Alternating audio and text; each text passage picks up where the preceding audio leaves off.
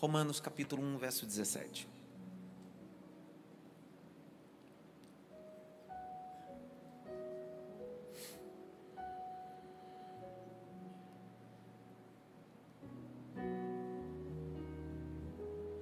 Porque nele se descobre a justiça de Deus de fé em fé.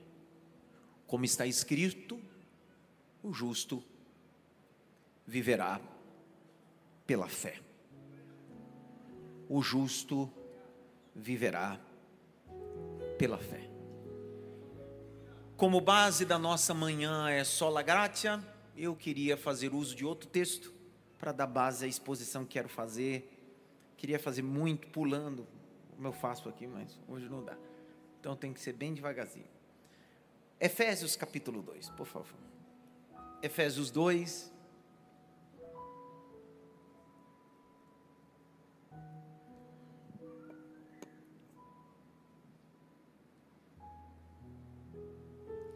verso de número 8 e 9. Lê já aqui, por favor. Porque pela graça vocês são salvos, mediante a fé. E isto não vem de vocês, é dom de Deus. É presente de Deus. Vai, Jaque. Não de obras, para que ninguém se glorie. Não de obra, para que ninguém. Levante assim a mão direita, assim, bem alto. Grite bem alto assim: tudo é pela graça. Bate pelo menos em três mãos assim, você é alvo da graça.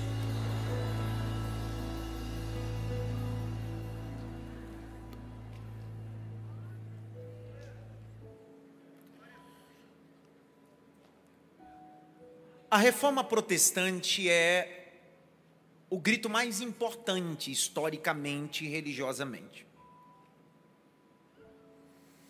A reforma protestante vai estabelecer a conexão da ortodoxia bíblica retornando ao coração das pessoas.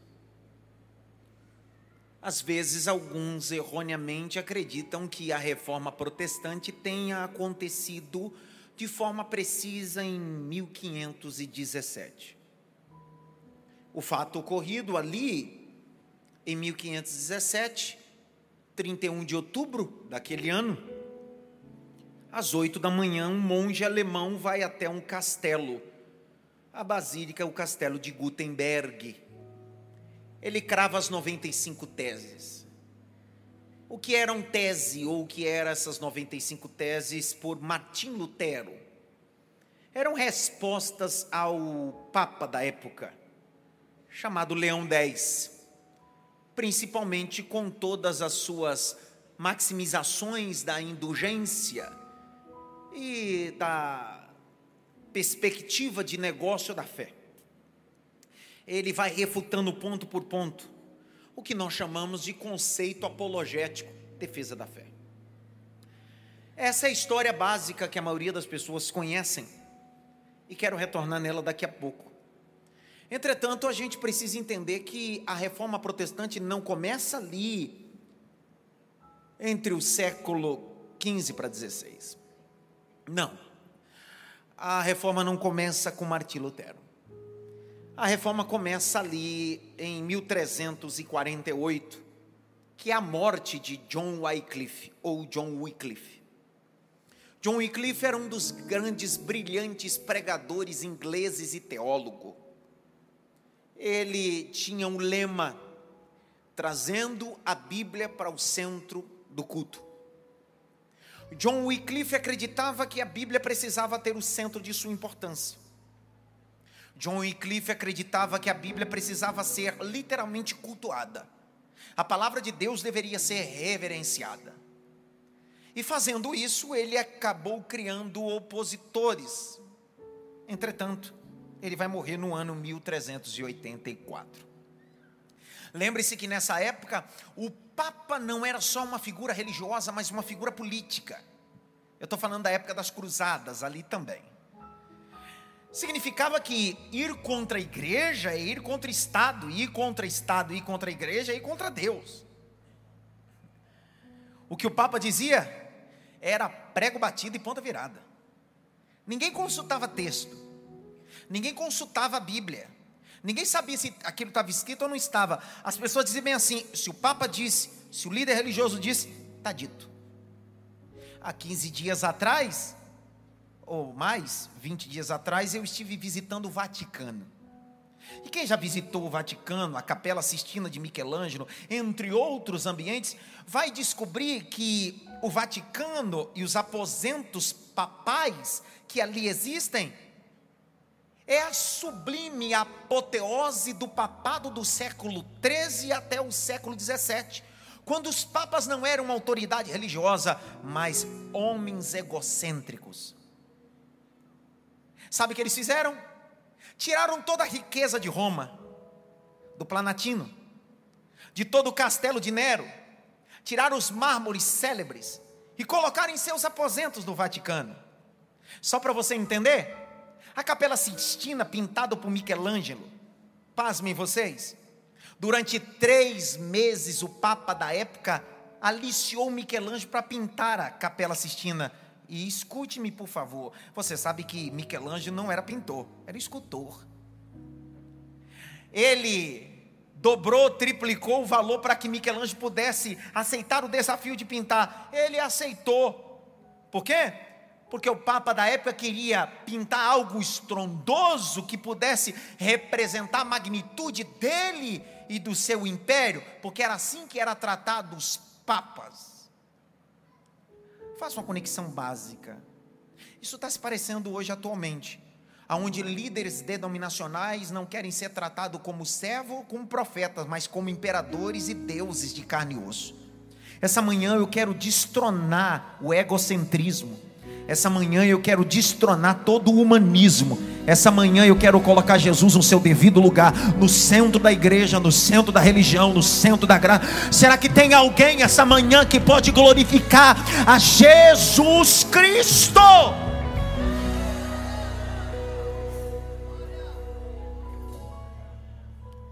Em 1428, depois que John Wycliffe morreu e sepultado em 1384, 1428 ele foi condenado pela igreja como blasfemo. Você sabe o que fizeram com os restos mortais de John Wycliffe? Exumaram, tiraram seus ossos e queimaram. Como sinal de um herege, como sinal de quê? Você sabe por que, que o, o sepulcro dele foi profanado? Os ossos dele foram queimados? E foi acusado de heresia pela igreja? Só porque ele defendeu a Bíblia, só porque ele pregava a Bíblia, só porque ele entendeu que a Bíblia é maior de todas as coisas. Os dias atuais são iguais. Existe uma palavra dentro do dicionário Aurélio, e eu, ó, esses dias, o que eu escutei de verborreia, assisti de verborreia, verborreia é síndrome de uma pessoa que fala demais e nenhuma das suas palavras tem poder. Verborreia. É igual diarreia, verborreia. É uma diarreia de palavras que não produz nada, que não tem efeito nenhum. É uns programas, é gente falando de religião, é gente falando de palavra com verborreia, com uma diarreia de palavras que você, ela fala, ele fala, fala, fala, não muda ele e não muda seus ouvintes. Por isso que eu gosto do centurião de Cafarnaum. Ele disse: Jesus tem uma coisa que os homens não têm. O que? Jesus não tem verborreia. Basta só uma palavra. Basta só uma palavra. Basta só uma palavra. Basta só uma palavra. Não é o tanto que eu falo. É o que eu falo. A menor oração da Bíblia, na verdade, tem duas orações. As menores orações da Bíblia é a oração de Elias e a oração de Jesus as duas menores orações da Bíblia. Dr. Carlson, um teólogo canadense de Montreal nascido, ele disse que as duas menores orações da Bíblia é a oração de Elias e a oração de Jesus. A oração de Elias no Monte Carmelo e a oração de Jesus em Betânia, para ressuscitar Lázaro. Ele vai dizer que a oração de Elias durou sete segundos. A oração de Jesus em Betânia, que ressuscitou Lázaro, durou seis segundos. Será que é o tanto que eu falo ou o que eu falo? Porque Elias orou sete segundos, o fogo caiu. Jesus orou seis segundos e o Lázaro ressuscitou. E tem gente que vive orando e não muda nada, não transforma nada, fogo não cai, ninguém ressuscita. Então não é no muito falar, não é no muito falar, não é no muito falar. Pega na mão do irmão que está ao seu lado. Pega, pega, vai, vai, vai, pega. Levanta a mão dele para o alto. Levanta a mão dele para o alto. Fecha os dois olhos. Por isso que não é o tanto que você fala, uma palavra pode mudar. Que palavra é essa? A Bíblia diz em Romanos capítulo 4, verso 19 e 20. E Abraão não duvidou, mas dando glória a Deus, foi fortificado na fé. Abra a boca,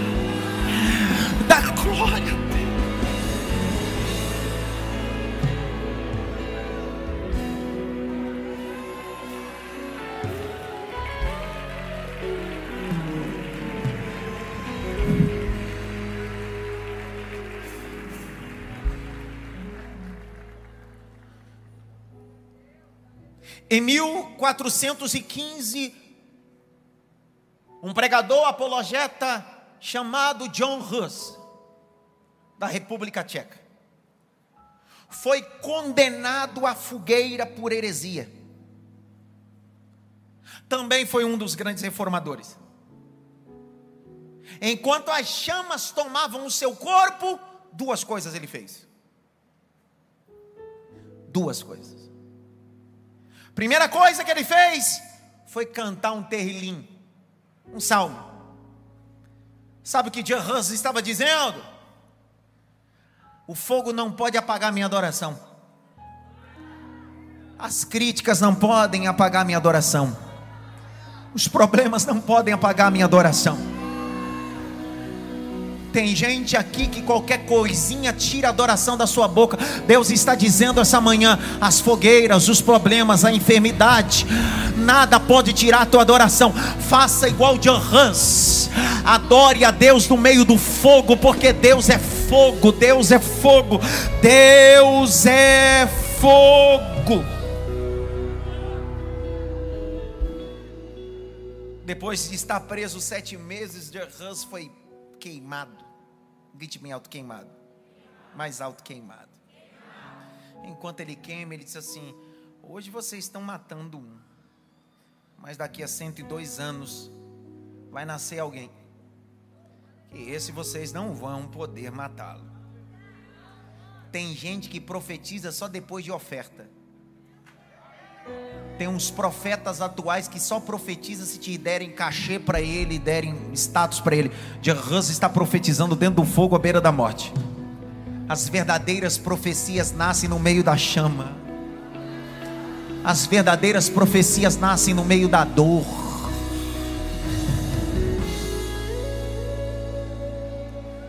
Cento e dois anos depois da Alemanha nasce Martim Lutero a profecia se cumpriu. Os cinco solas é um grito da reforma. Entre solos Cristo, sola gratia, sola fide, sola de glória e sola escritura. São os cinco solas. O que é graça? Favor. Que não merecia. Eu tenho mais do que mereço. Essa é a frase da palavra da graça. Toda vez quando você ouvir sola gratia, você precisa completar essa frase. Eu tenho mais do que mereço. Era para mim estar no inferno. Meu destino era o inferno. Mas a graça de dele me colocou no lugar que eu não merecia. Pega na mão de alguém e diga para ele: é graça.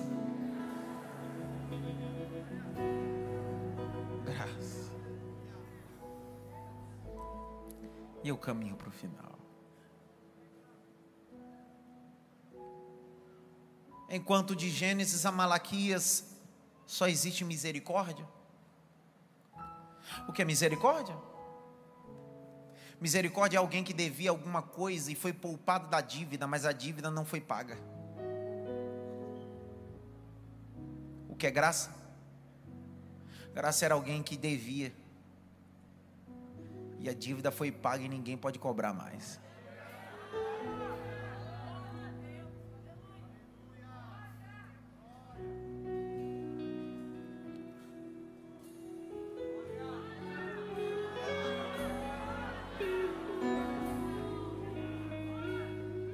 Nós não somos a geração da misericórdia, nós somos a geração da graça.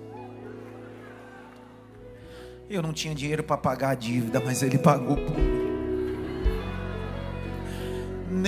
ato religioso meu vai pagar a dívida. Nem se eu andasse de joelho, nem se eu subisse um monte com um galão de água nos ombros, nem se eu ficasse dez horas de joelho lendo a Bíblia, isso não teria valor algum. Foi o grito dele na cruz do Calvário. Ele gritou na cruz: está consumado,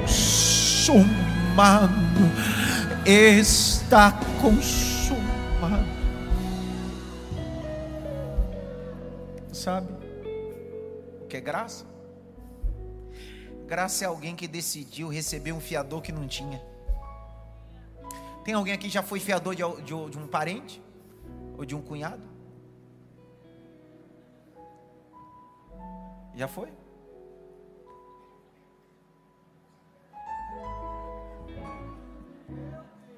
Deu ruim.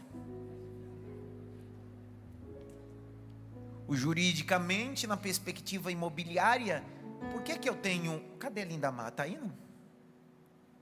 Desviou a Lindamar? Juridicamente, na perspectiva daqueles que trabalham no ramo imobiliário, para que, que você tem um, um fiador? Você tem um seguro fiança quando você quer alugar uma casa? Ou você tem depósito? Ou a terceira opção qual é? Fiador. Só que para esse fiador ser fiador meu, não basta ter o nome limpo só. Ele precisa ter o quê? Tem um imóvel. E essa matrícula tem que ficar pendente. O imóvel dele, a matrícula dele é registrada. É isso mesmo, doutor Fausto? A matrícula dele fica pendente. O imóvel dele fica retido. Então ele precisa dar alguma coisa de garantia. Não é só dizer bem assim, não, não, se ele não pagar, eu pago. Ok, precisa ter alguma coisa de garantia. Lá vai Jesus.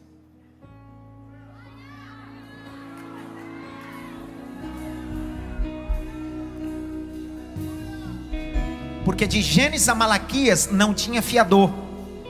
De Gênesis a Malaquias é só misericórdia. Não tem ninguém que assume e coloque alguma coisa por garantia.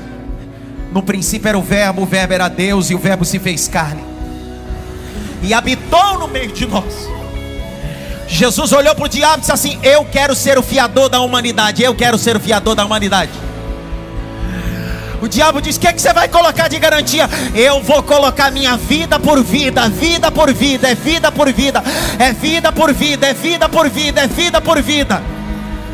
Ele não tem vida, então eu vou dar minha vida por ele. Eu vou dar a minha vida por ele.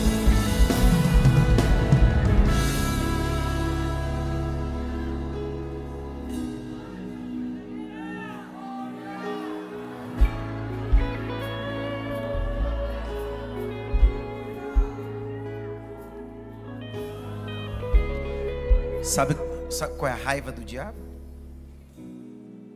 A, a, raiva, a raiva do diabo é que toda vez que o diabo aponta para você, quer te acusar,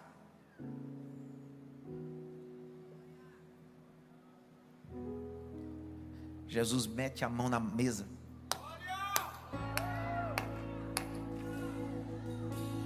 O diabo disse: Ele mentiu. Ele fez isso. Ele fez aquilo. É o inferno. Jesus chega e bate na mesa. Aonde abundou o pecado, superabundou a graça. Tá pago. Tá pago essa dívida, tá pago essa dívida, tá pago essa dívida, tá pago essa dívida, tá pago essa dívida, tá pago essa dívida. Será que tem alguém que prega comigo essa manhã? Será que tem alguém que sente o peso dessa mensagem essa manhã? Tá pago a dívida.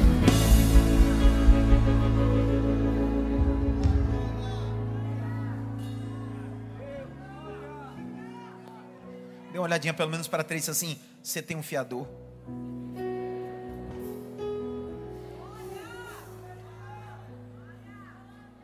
Viu um glória ali no fundo, mas também foi um bem murcho, mas foi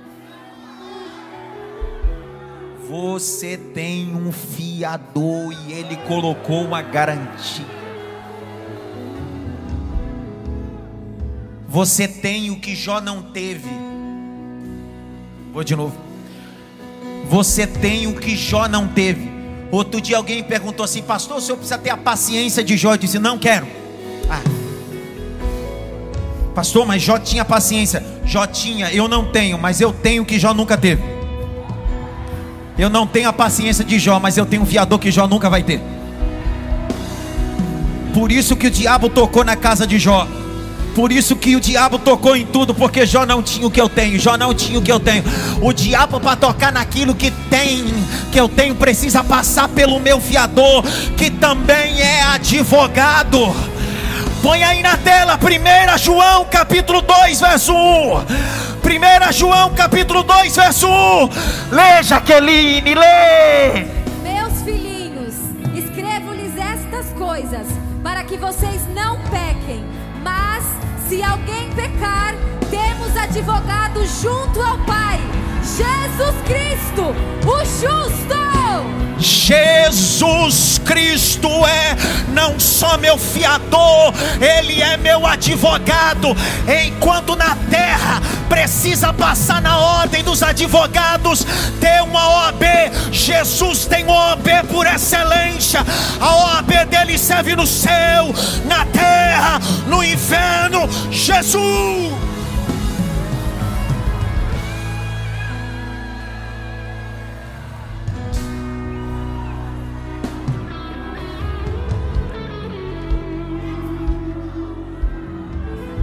Levante as duas mãos para o alto. O mais alto que você pode. Joramagaramashawa. Lubricalamancho revassia. Elemia forgue me calabasse. Aqui no grande templo. Aí na casa do oleiro. Em casa na transmissão. Levante as suas mãos. Feche os dois olhos. Sinto o que eu estou sentindo. Pega o peso dessa mensagem Jesus Cristo é teu advogado. A graça te envolve, a graça te envolve, a graça te envolve, a graça te envolve.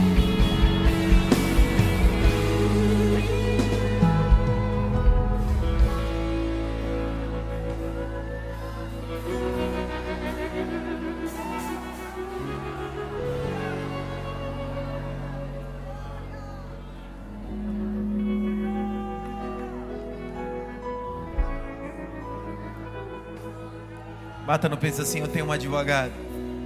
Não, não. Direitinho, direitinho, assim. Eu tenho um advogado. Se eu explicar isso aqui, você não entender, cara, eu sei lá o que eu faço, cara. Vou jogar essa Bíblia em você. O berço do direito é Roma. O berço do direito é onde? Quando você visita Roma, você vai entender um princípio básico. Você vai entender o peso que João está dizendo aqui, tá? Porque João está dizendo que nós temos um advogado. Hoje em dia, como é que funciona o direito? Você contrata um advogado, se ele ganhou tua causa, ele recebe seus honorários e uma porcentagem dessa causa, sim ou não? E se ele perder a causa? Só quem perde é você.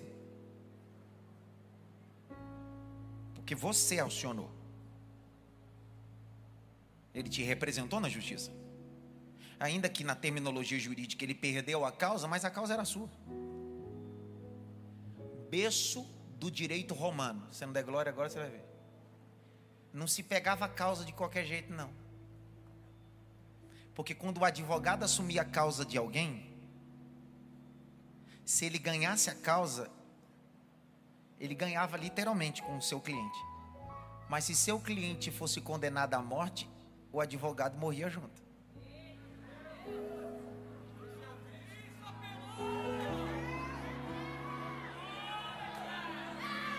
Jesus disse: Eu sou teu advogado. Eu sou teu advogado. Eu morro junto, mas também dou a vida junto Eu vim para que vocês tenham vida e vida em abundância. Grite bem alto, fiador. Abre comigo aí, Jó 17.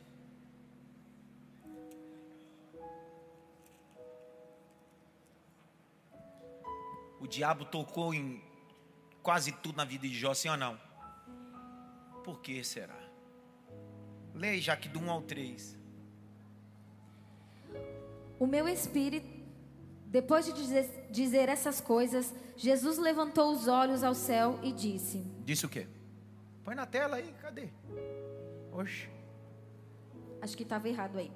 O meu 17, 17 1, isso, vai. O meu espírito vai se consumindo, os meus dias vão se apagando, e só tenho diante de mim a sepultura. Quem está falando isso? Jó. Quem está falando isso? Jó está dizendo, cara, tô na prova da prova da prova da prova. Os dez filhos dele tá morto, tá? A vida econômica do cara tá um caos, sim ou não? Continua. Estou cercado de zombadores. Oh, vai. E os meus olhos são obrigados a contemplar as suas provocações. Três. Por que que Jó está falando tudo isso? Dá-me, ó Deus, um penhor, e ser o meu fiador diante de ti. Quem mais haverá que possa se comprometer Não, comigo? Já que lê de novo, quatro entenderam isso aqui. Vai, por favor. Dá-me, ó Deus, um penhor, e ser o meu fiador diante de ti. Quem mais haverá que possa se comprometer comigo? Jó não tinha o que eu tenho. Jó está dizendo, Senhor, me dá um penhor, uma garantia, ser meu fiador. Ele está dizendo, a coisa está feia, o diabo está tá feio. Só que você tem o que Jó não tem. Se já que lê um versículo que eu vou dar para ela ali agora e você não fizer celebração com isso, sei lá, pela ordem. Tá feia a coisa. Hebreus capítulo 7 verso de número 22. Lê, Jaqueline. Por isso mesmo, Jesus se tornou fiador de superior aliança. Lê de novo, lê de novo, lê de novo. Por isso mesmo, Jesus se tornou fiador de superior aliança. Voz de pregadora, Jaqueline, vai, vai. Por isso mesmo, Jesus se tornou fiador de superior aliança.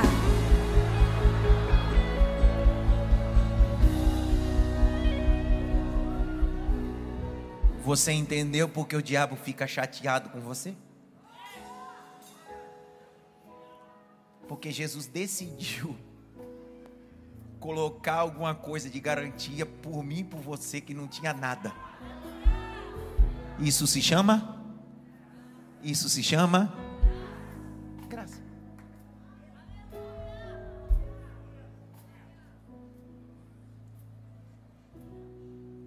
Tu era coisa ruim, Mas Jesus disse: Eu vou, eu vou, vou fazer um depósito aí.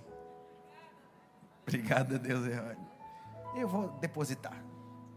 Eu termino fazendo esse adendo. Se deixar aqui 18 dias sem pregar, você imagina como é que eu estou.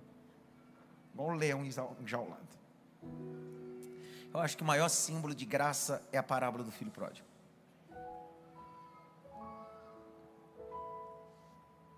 Abra comigo Lucas 15, eu faço dois adendos e celebra a ceia.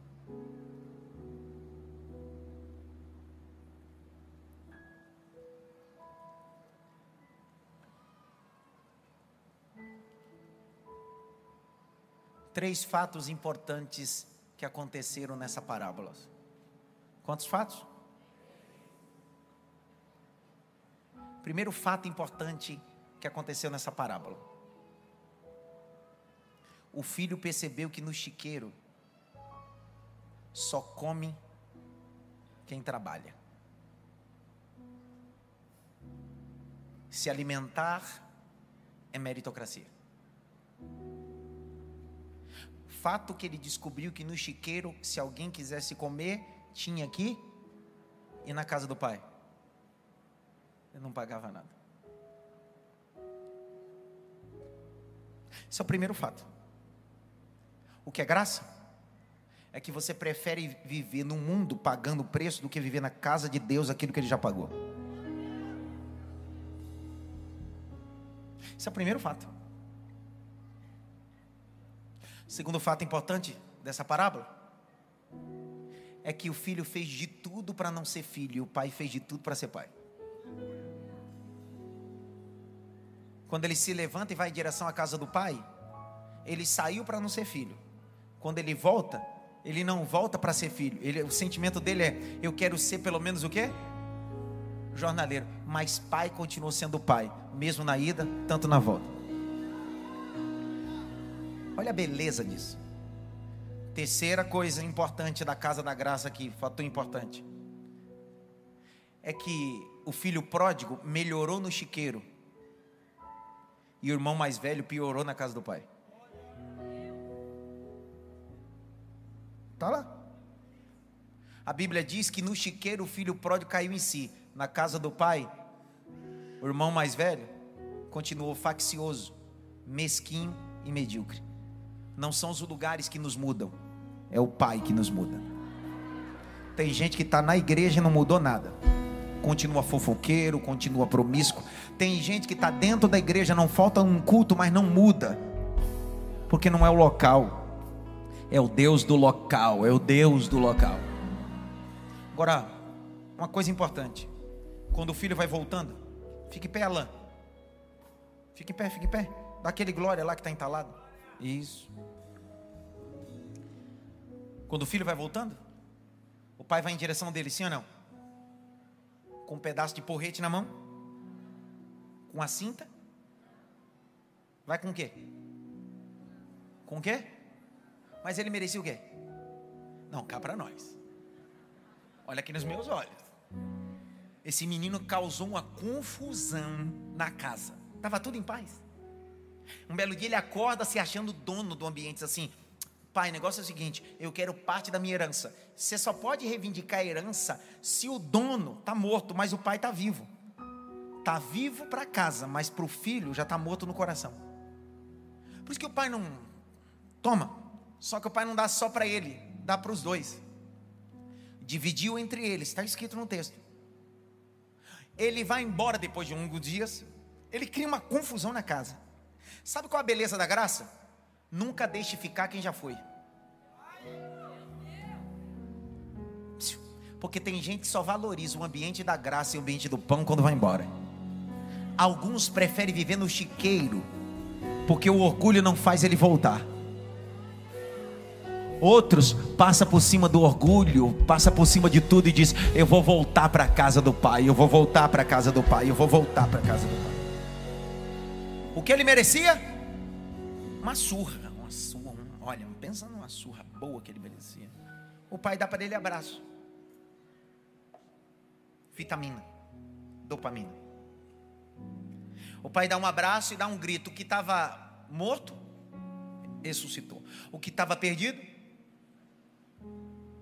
trazer a sandália, o anel e a roupa.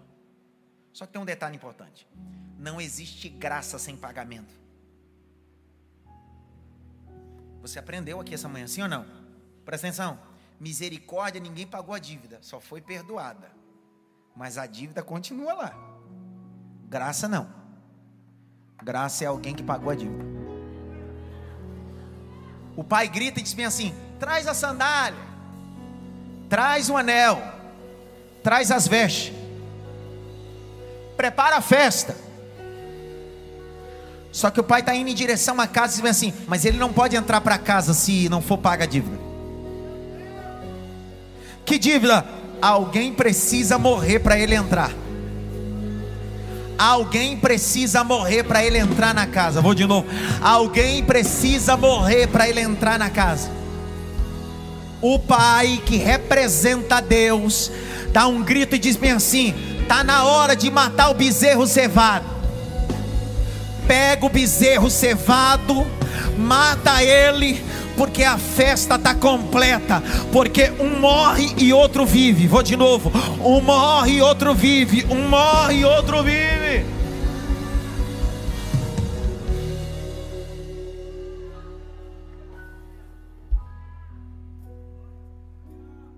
Capítulo de número 15.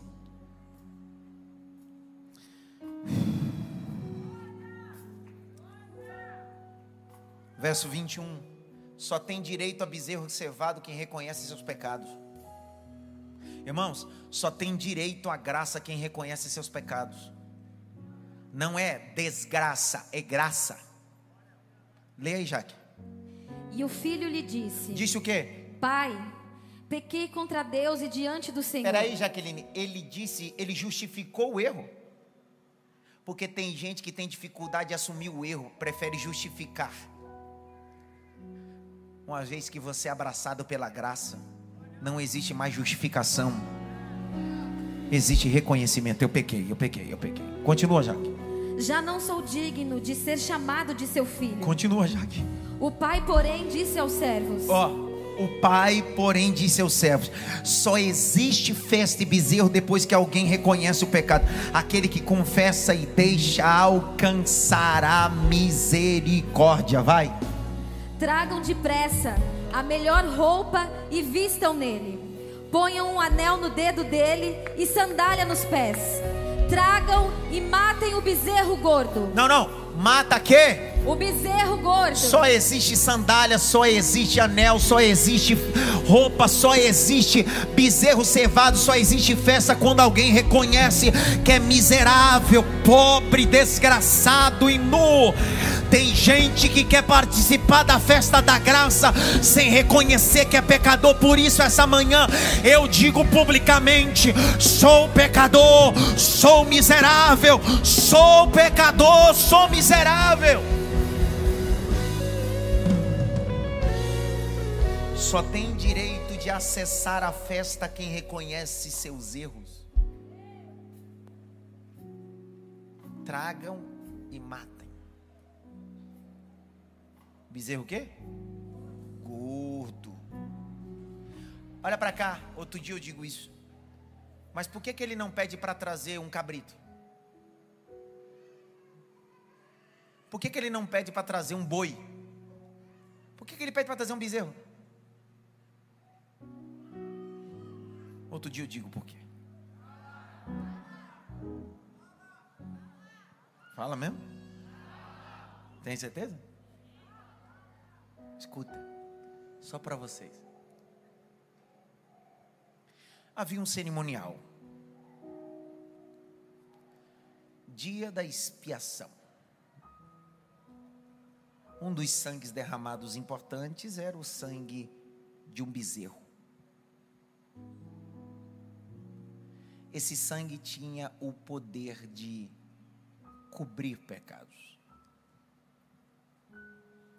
Na antiga aliança, na nova aliança, através de Cristo, o sangue de Jesus tira o pecado. Abre Levítico capítulo 9. Versículo de número. Primeiro, Levítico 1, de 1 a 5 primeiro. Levítico 1, de 1 a 5. Vai, Jaque. O Senhor chamou Moisés e da tenda do encontro lhe disse: Disse o quê? Fale aos filhos de Israel e diga-lhes: Quando alguém trouxer oferta ao Senhor, traga um animal do rebanho de gado ou do rebanho de gado miúdo. Se a oferta for holocausto do rebanho de gado, o homem trará um macho sem defeito. Ele o trará à porta da tenda do encontro, para que o homem seja aceito diante do Senhor. Porá a mão sobre a cabeça do holocausto, para que seja aceito a favor dele, para sua expiação. Depois, matará o novilho diante do Senhor. Matará o quê? Um novilho. Diante de quem? Continua. Os filhos de Arão, os sacerdotes, apresentarão o sangue e o aspergirão ao redor sobre o altar que está diante da porta da tenda do encontro. Presta atenção, olha o que Deus está dizendo. O que Jesus está propondo na parábola é muito mais do que um filho pródigo que volta, é expiação de pecado. Levítico capítulo 9, verso 2 a 8, eu termino esse sermão para a gente encerrar. Veja. E disse a Arão: Pegue um bezerro para oferta pelo pecado, Se pega o quê? Pega o quê? Vai. e um carneiro Oferta pelo quê? para pecado. O que o filho pródigo fez? O que o filho pródigo fez? O que na parábola o pai pediu para sacrificar? Porque representava o pecado do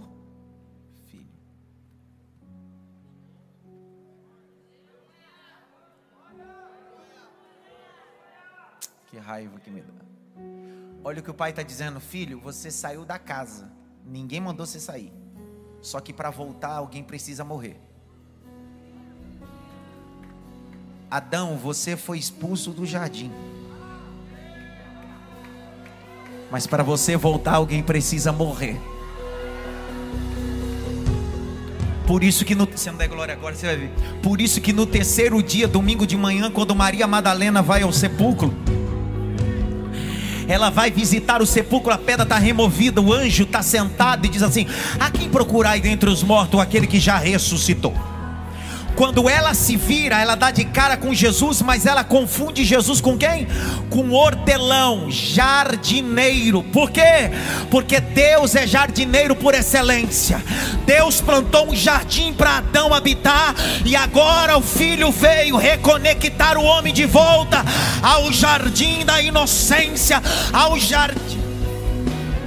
Continua a leitura ali, Jaque, até o verso 8. Vai, vai, vai, vai, vai. E um carneiro para holocausto ambos sem defeito, e apresente-os ao Senhor. Depois você dirá aos filhos de Israel: tragam um bode para oferta pelo pecado, um bezerro e um cordeiro, ambos de um ano e sem defeito, como holocausto, Vai. e um boi e um carneiro por oferta pacífica, para sacrificar diante do Senhor, e oferta de cereais amassada com azeite, porque hoje o Senhor aparecerá a vocês.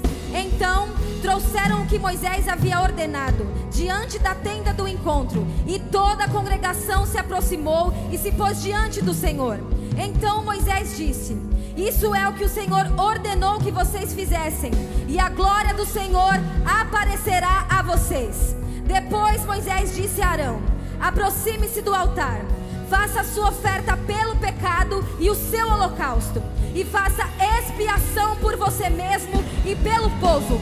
Depois, faça a oferta do povo e a expiação por ele, como o Senhor ordenou. Arão se aproximou do altar e matou o bezerro da oferta pelo pecado que estava oferecendo por si mesmo. Será que tem alguém que está pregando comigo ou vão ficar me assistindo? Porque o pai do filho pródigo disse-me assim: traz o bezerro e mata, traz o bezerro e mata, traz o bezerro e mata. O pai gritou: Jesus morreu por você. Abre Hebreus, Jaqueline, abre Hebreus, capítulo de número 8, Hebreus, capítulo de número 8. Hebreus, capítulo de número 8 verso de número 1 até o verso 8. Vai, vai, vai, vai. Ora, o essencial das coisas que estamos dizendo é que temos tal sumo sacerdote que se assentou à direita do trono da majestade nos céus, como ministro do santuário e do verdadeiro tabernáculo que o Senhor erigiu, e não o homem, pois todo sumo sacerdote é constituído para oferecer dons e sacrifícios. Por isso, era necessário que também esse sumo sacerdote tivesse o que oferecer. Se ele estivesse na terra, nem mesmo sacerdote seria, visto existirem aqueles que oferecem os dons segundo a lei. Estes ministram em figura e sombra das coisas celestiais, assim como Moisés foi divinamente instruído quando estava para construir o tabernáculo. Pois Deus disse: Tenha cuidado para fazer tudo de acordo com o modelo que foi mostrado a você no monte.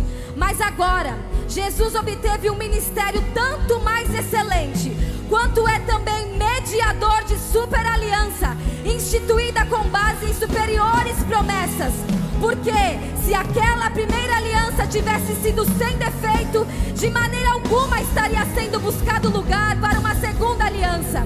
E de fato, repreendendo-os, diz: Eis, aí vem dias, diz o Senhor, e firmarei nova aliança com a casa de Israel e com a casa de Judá. Verso 13, Jaqueline, lê com força, verso 13. Quando ele diz nova aliança, torna antiquada a primeira. Ora, aquilo que se torna antiquado e envelhecido está prestes a desaparecer. Está prestes a desaparecer. Capítulo 9, Jaqueline, versículo de número 16 a 22, e eu termino. 9, 16 a 22, vai. Porque onde há um testamento, é necessário constatar a morte de quem o fez. Sim, porque um testamento só é confirmado depois da morte de quem o fez. Pois de maneira nenhuma um testamento tem força de lei enquanto ainda vive quem o fez. Por isso, nem a primeira aliança foi estabelecida sem sangue, porque havendo Moisés proclamado a todo o povo todos os mandamentos conforme a lei, pegou o sangue dos bezerros e dos bodes com água lã tingida de escarlate e sopo e aspergiu não só o próprio livro, como também todo o povo Vai! dizendo: Este é o sangue da aliança que Deus ordenou para vocês. Igualmente também aspergiu com sangue o tabernáculo e todos os utensílios do serviço sagrado. De fato, segundo a lei, quase todas as coisas são purificadas com sangue, e sem derramamento de sangue não há remissão. Canto louvor. Nós fomos redimidos pelo sangue, fica em pé. Redimidos pelo sangue. sobre si pecado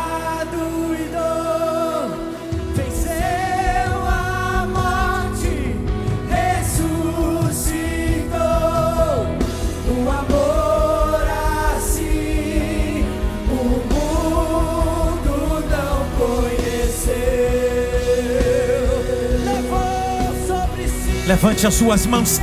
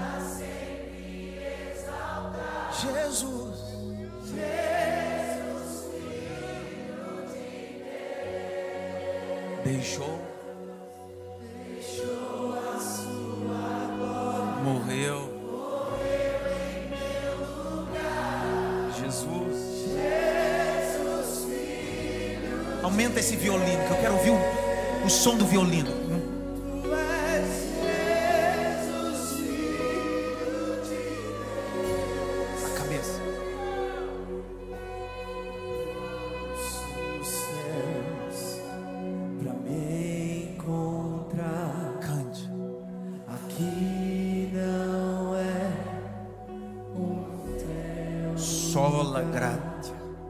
um amor assim O mundo. conheceu. Enquanto eles vão cantando, se tiver alguém essa manhã que precisa se reconciliar, como filho pródigo, hoje tem sandália, hoje tem veste, hoje tem anel, e tem um bezerro cevado, morto. O chiqueiro foi a ferramenta de Deus para você reconhecer que na casa do Pai é o seu lugar. Se tem alguém essa manhã que queira reconciliar, saia do seu lugar, venha até a frente. Eu quero fazer o apelo essa manhã. Tem um vivo ali. Tem um filho pródigo vivo.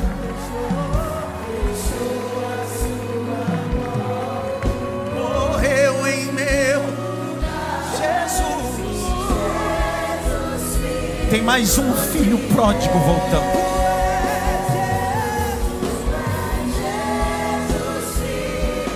Vem. Tem mais outro filho pródigo voltando.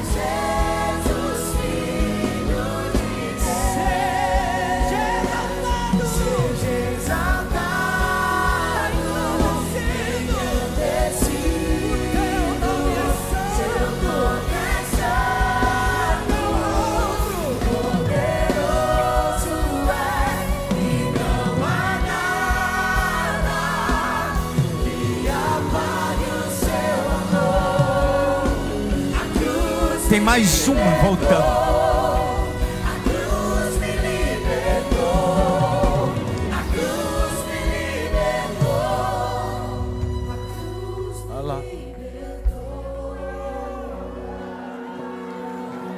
Magnão foi pegar com força. Vem. Tá ali a Fabiola. Faz assim, Fabiola. Filho dela tá hoje reconciliando aqui em lágrimas. Obreira da igreja.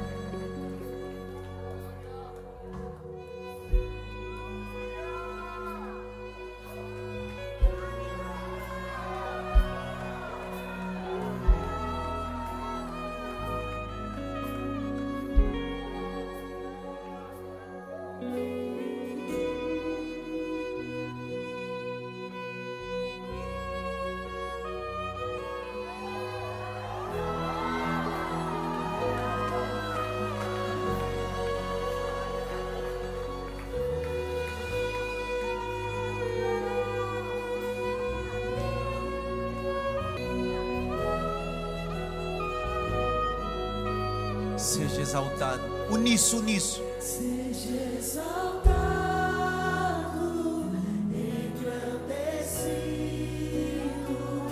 teu nome é santo, poderoso é, e não há nada que apague o seu amor. Na cruz. Tem mais uma moça voltando. Mais um filho pródigo. Por isso que o diabo fica chateado.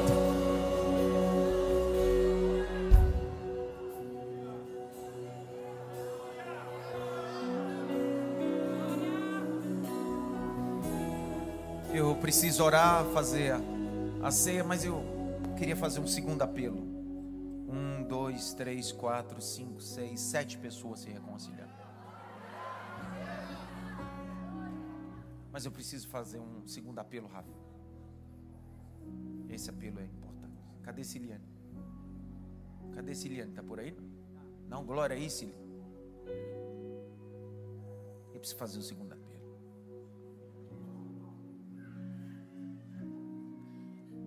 Às vezes a gente vem ao culto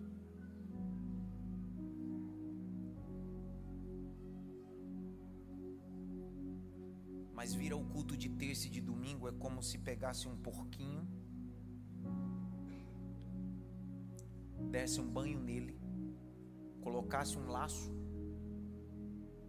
na terça, na quinta e no domingo, durante duas horas, passa dor de cabana,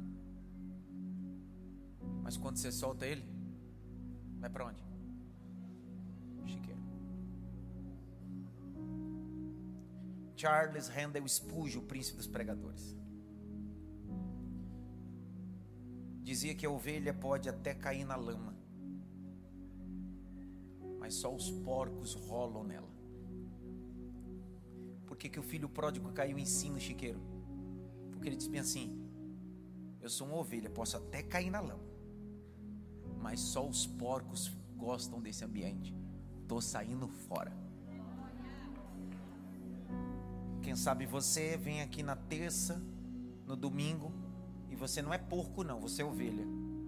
Mas na terça você recebe um banho, recebe uma dor de cabana do céu, um perfume celestial, sai perfumado, mas quando sai daqui, vai direto pro chiqueiro, sendo ovelha.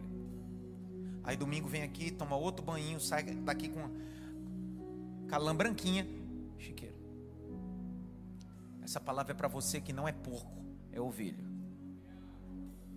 Que chega de vir na terça e no domingo receber um banho e sair daqui e voltar para as antigas práticas. Você que hoje decide sair desse chiqueiro que não é teu lugar, você não é porco. E longe de mim pontuar coisas aqui que você sabe que você precisa sair. O chiqueiro que você vem. Você sabe, não é eu que sei. Quem sabe da sua vida é você. Se tu quer ficar continuando rolando nessa lama, nesse chiqueiro, com esse relacionamento extraconjugal, com essa vida leviana, com essas coisas, o problema é seu. Mas se você decidir essa manhã sair desse chiqueiro, o que você está mostrando para o pai é: eu não sou porco, eu sou ovelha. Quantos hoje querem sair desse chiqueiro? De coisas que você sabe que é uma guerra, mas você precisa decidir essa manhã. Curve a cabeça todos. Sai do seu lugar, você que precisa sair desse chiqueiro. Isso. Pastor, eu tenho um vício de pornografia, vício de masturbação. Pastor, tenho coisas, é um chiqueiro na minha vida. Mentiras, porfias, inimizades, são chiqueiros. Coisas ilícitas na perspectiva cristã, que não combinam com o modelo cristão, é um chiqueiro. Eu estou cansado. Isso vem. Isso aí vem.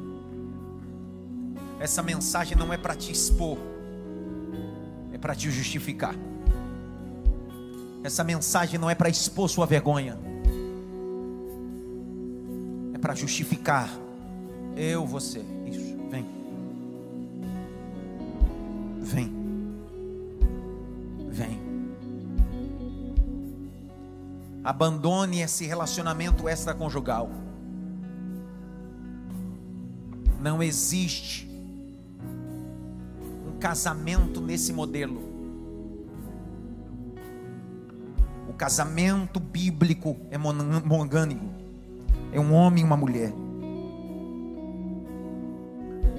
Saia desse chiqueiro de imoralidade.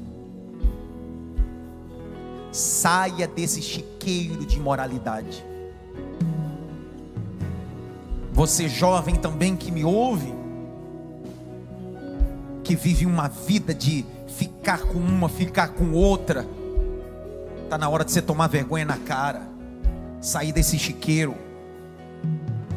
Vem, vem. Enquanto você está vindo, eu acho que a última mensagem que eu preguei aqui, eu falei.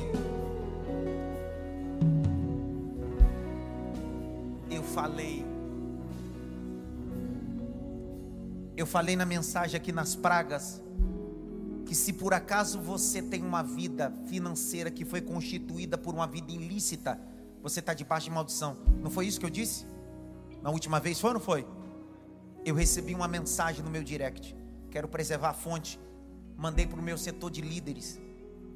Tinha um rapaz aqui ouvindo a mensagem.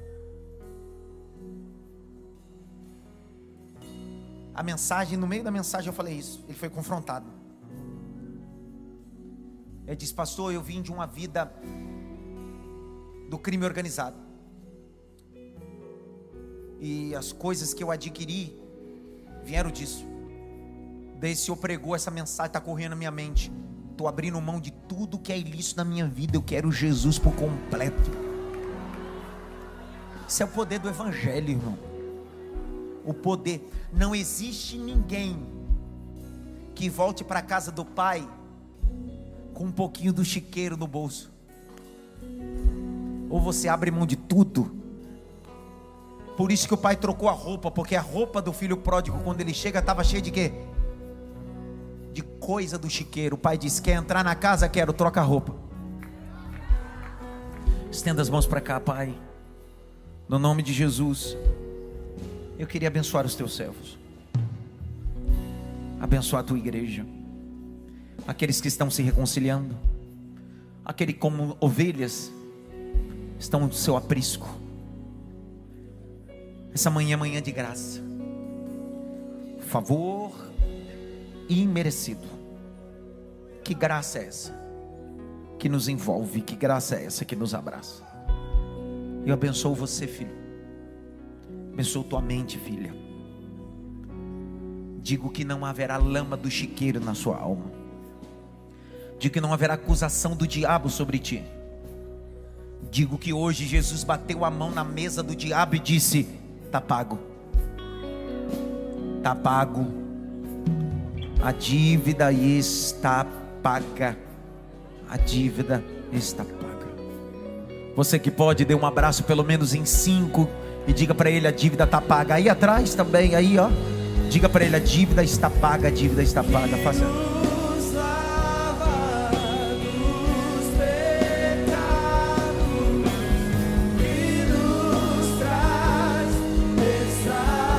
Se reconciliou, vá por aqui. ó.